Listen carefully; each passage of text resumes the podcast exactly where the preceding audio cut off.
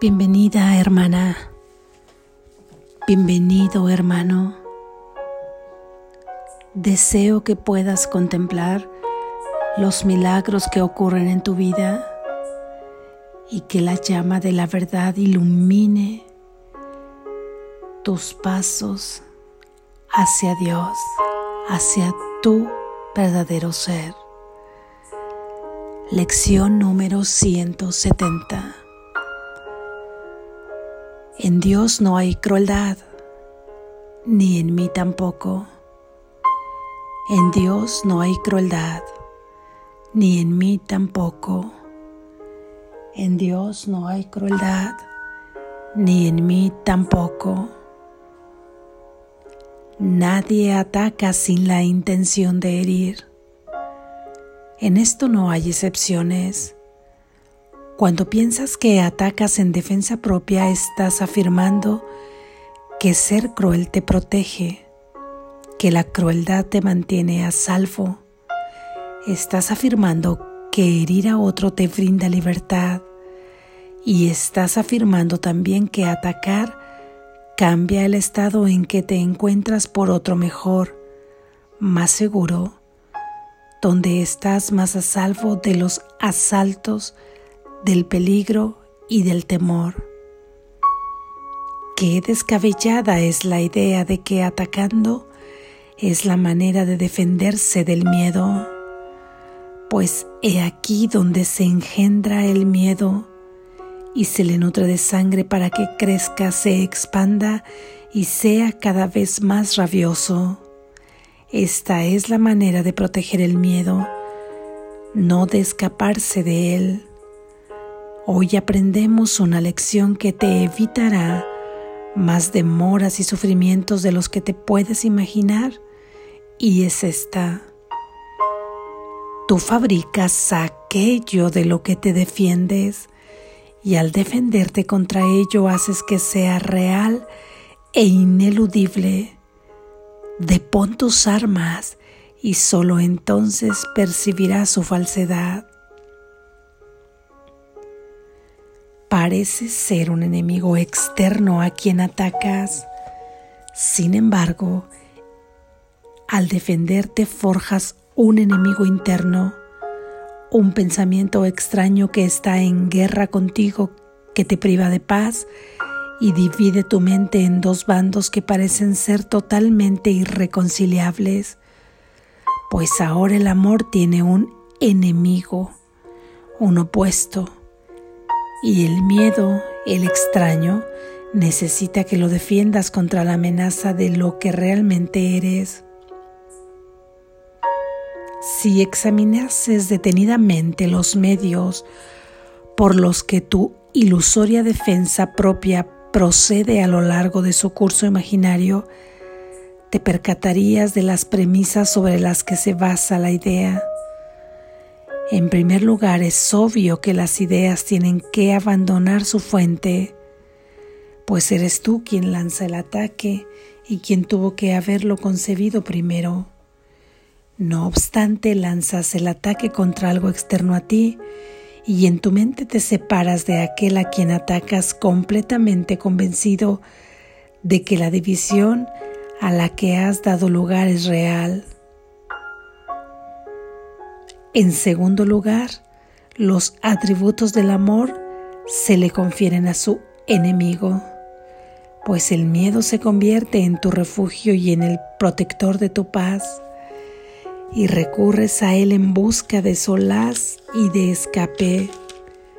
De cualquier duda con respecto a tu fortaleza, así como con la esperanza de poder descansar en una quietud sin sueños y al así despojar al amor de lo que le pertenece a él y solo a él, se le dota con los atributos del miedo, pues el amor te pediría que te pusieses todas tus defensas por ser estas meras necedades, y ciertamente tus armas se desmoronarían y quedarían reducidas a polvo, pues eso es lo que son.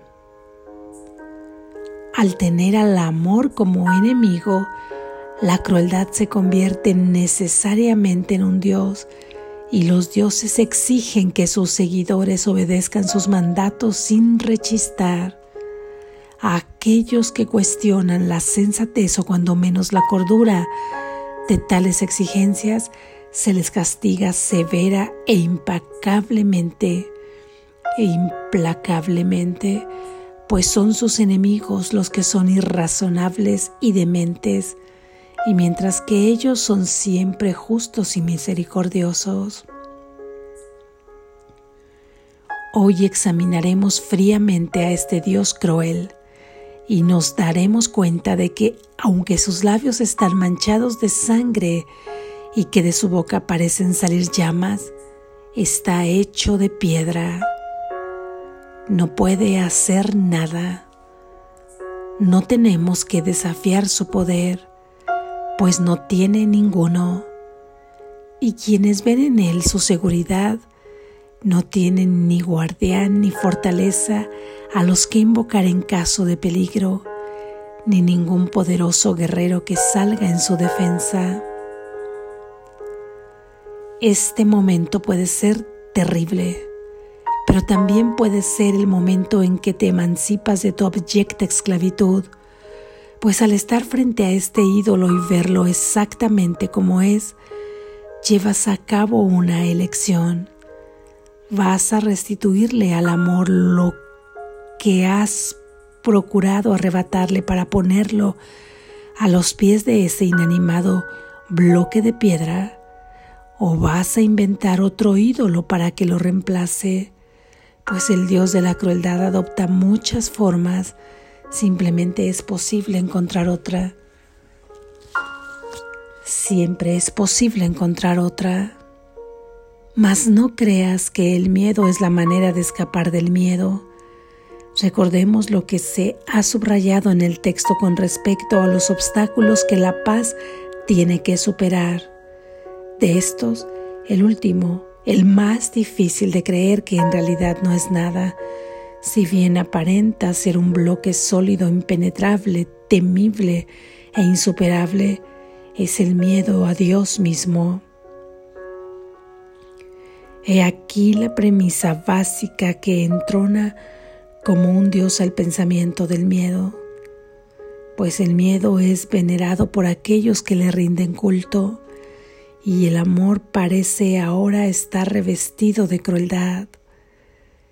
¿De dónde ha surgido la creencia tan irracional de que hay dioses de venganza?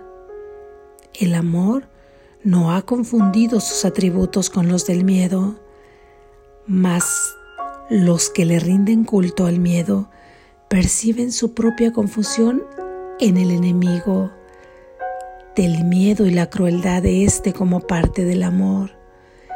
¿Y qué podría ser ahora más temible que el corazón del amor mismo? Sus labios parecen estar manchados de sangre y de su boca parece brotar fuego. Parece brotar fuego. Pero sobre todo, Él es terrible e increíblemente cruel y ciega las vidas de todos aquellos que lo consideran su Dios. No hay duda acerca de la elección que hoy has de llevar a cabo, pues hoy posarás tu mirada por última vez sobre ese bloque de piedra que tú mismo esculpiste y dejarás de llamarle Dios. Has llegado hasta este punto antes, pero has elegido que ese Dios cruel permanezca contigo en otra forma. Y por eso el temor a Dios volvió a apoderarse de ti, pero esta vez lo dejarás allí y al volver regresarás a un mundo nuevo, aliviado de ese peso, un mundo que no se ve a través de sus ojos ciegos, sino a través de la visión que te ha sido restituida gracias a tu elección. Ahora tus ojos le pertenecen a Cristo y es Él quien mira a través de ellos. Ahora tu voz le pertenece a Dios y se hace eco de la suya. Ahora tu corazón permanecerá en paz para siempre. Los que han elegido a Él en lugar de los ídolos y los atributos con los que tu Creador te bendijo, te son por fin restituidos. La llamada a tu Creador te bendijo. En lugar de los ídolos y los atributos con los que tu Creador te bendijo, te son por fin restituidos. La llamada a Dios ha sido oída y contestada. Ahora el miedo ha dado paso al amor, al Dios mismo, reemplazar la crueldad. Padre, somos como tú. En nosotros no hay crueldad, puesto que en ti no la hay. Tu paz es nuestra y bendecimos al mundo con lo que hemos recibido exclusivamente de ti. Elegimos una vez más y elegimos a sí mismo por todos nuestros hermanos, sabiendo que son uno con nosotros. Les brindamos tu salvación tal como la hemos recibido ahora y damos gracias por ellos que nos completan. En ellos vemos tu gloria y en ellos hallamos nuestra paz. Somos santos porque tu santidad nos ha liberado y te damos gracias por ello. Amén.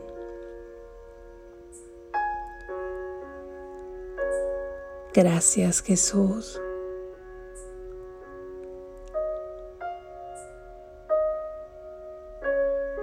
reflexión.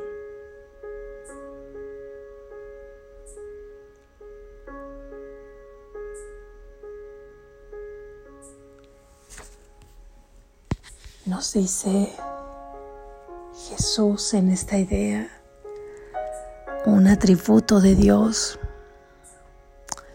pero de manera contraria nos vuelve a hablar del amor perfecto que es Dios. Por lo tanto, si es amor perfecto y el amor perfecto no tiene opuestos, no tiene ninguno, ni el de la muerte, ni el de la crueldad. Y como Él te ha dotado de todos sus atributos sin guardar ninguno para sí mismo, lo que hay en Él hay en ti. Lo que no hay en Él, no lo puede haber en ti, porque tú has sido surgido de Él de un pensamiento de su fuente, y lo que en su fuente no hay, no puede existir. Así es que hoy vuelve a tocar la idea del ataque. Recuerdas que ya hemos hablado de él en otras lecciones donde nos dice que nuestra indefensión radica nuestra seguridad, donde nos dice que si tú atacas consideras que has sido atacado y por lo tanto estás afirmando que un hijo de Dios puede ser atacado. Y al afirmar que un hijo de Dios puede ser atacado, estás haciendo real en tu mente que no tienes los atributos de Dios, que eres diferente a como Él te creó. Así es que ahora nos vuelve a hablar del ataque y nos dice que cada vez que tú atacas cualquier situación o a un hermano, cualquier aspecto de la creación, estás afirmando que hay crueldad en ti. Porque el ser cruel significa que puedes placerte o por lo menos estar conforme con que le causes una herida o un daño moral o físico hacia ese aspecto de la creación, a veces hacia ti mismo, aunque no lo veas con esta claridad, aunque no veas que tú pareces complacerte viendo cómo causas daño a otro, o quizás sí, quizás si te has dado cuenta que te places en ello. ¿Cómo puedes herir a un aspecto de la creación, a otro hermano o a ti mismo? Lo puedes herir físicamente, causándole algún daño a su cuerpo, causándotelo a ti. Cuando lo enfermas, cuando te castigas golpeándote o haciéndote un daño por ti mismo o a través de otro, cuando hieres siendo cruel en palabras, en omisiones o en hacer un acto que sabes que directamente le ocasionará daño a otro o a ti mismo, porque crees que atacar de esa manera lo estás haciendo en defensa propia y que si tú atacas, estás protegiéndote. Es como cuando pasa que alguien te ha ofendido o que alguien ha ejercido un acto en contra tuya. Tú consideras que está justificado atacar cuando tú atacas estás siendo cruel porque llevas la intención de herir, aunque creo que nunca la hemos visto así, de esta manera tan directa. Pero es así. Y además el ataque no solamente es cuando es de esta manera tan clara.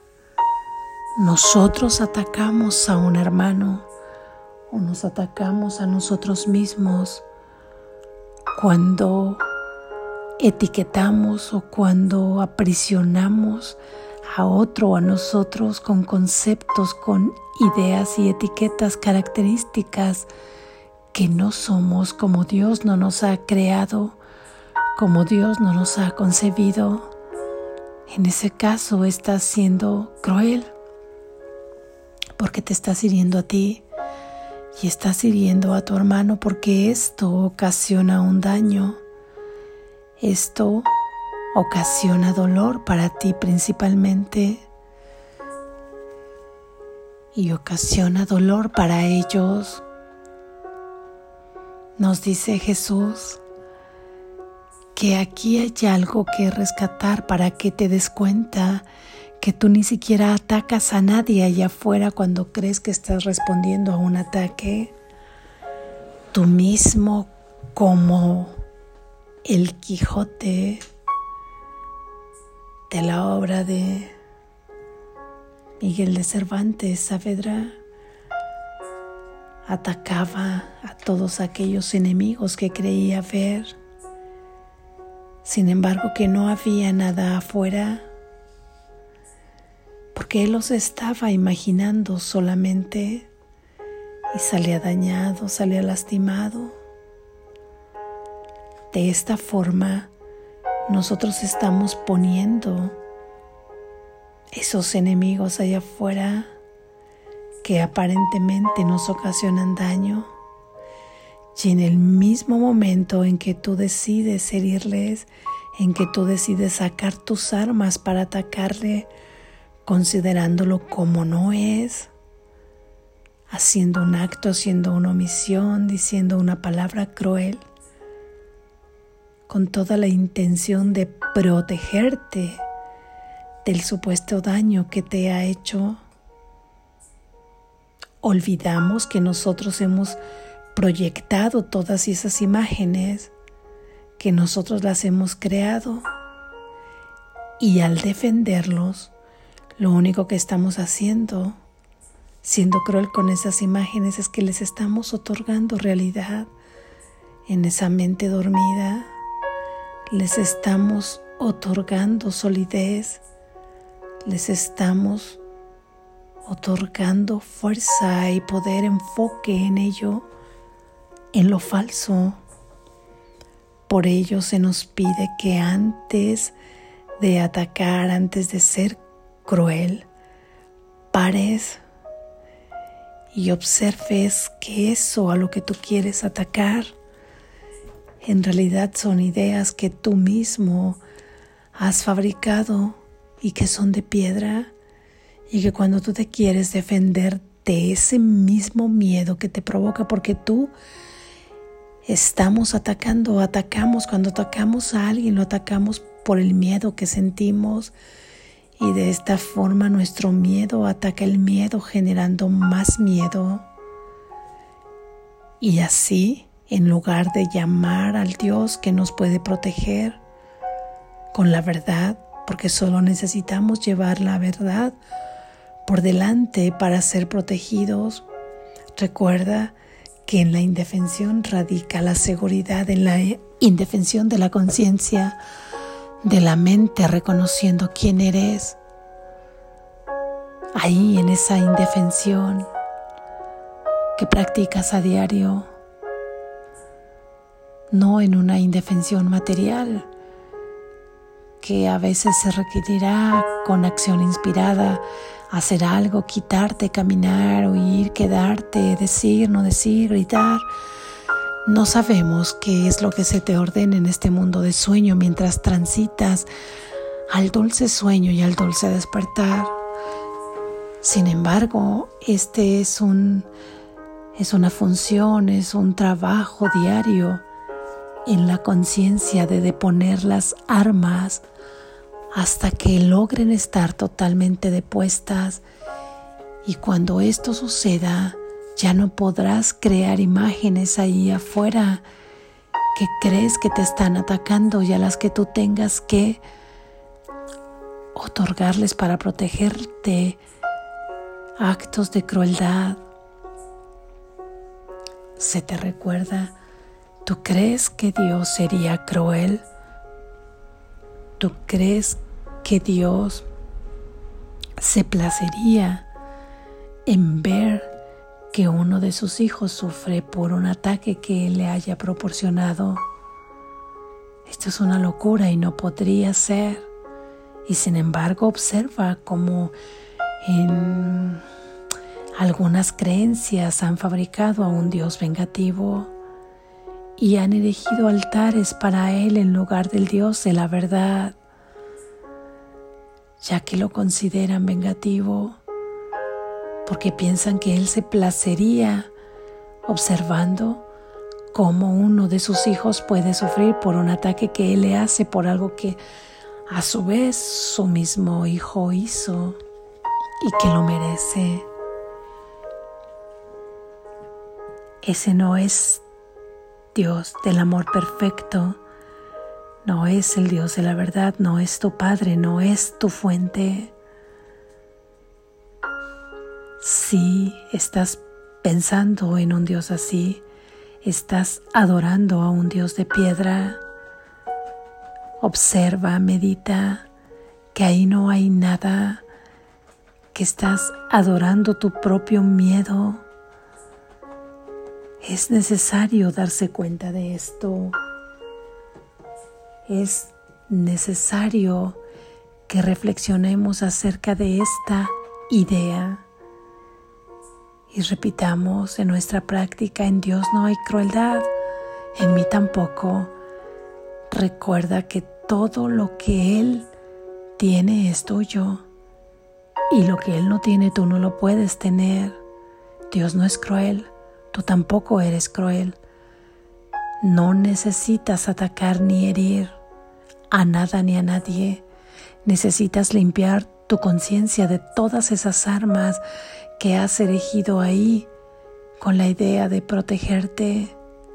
Y debemos estar alertas porque una vez que hemos quitado una forma de herir, se filtra otra sin darnos cuenta de manera muy sutil y volvemos a elegir otro Dios de piedra. No necesitas atacar nada, ni necesitas atacar ni al clima, ni a ti mismo, ni a ningún aspecto de la creación. Solo necesitamos cambiar nuestra conciencia y comenzamos a cambiarla practicando estas ideas, entrando en el silencio cuando comience nuestro día, recordando todo lo que Dios no tiene, tú no lo tienes. Dios no enferma, tú no enfermas. Dios no es mortal, tú no eres mortal. Dios no tiene conflicto, tú tampoco. Dios es amor, tú eres amor. Dios es paz, tú eres paz. En Dios no hay crueldad y en ti tampoco hay crueldad. Vete a dormir con esta idea y descansa en sus amorosos brazos para que ahí te hable de lo que sí te ha dado, para que encuentres consuelo a todo aquello que sientes. Deja que su amor infinito te envuelva. Él te cuida, Él te protege, Él es tu verdadera protección. Despierta, estás a salvo.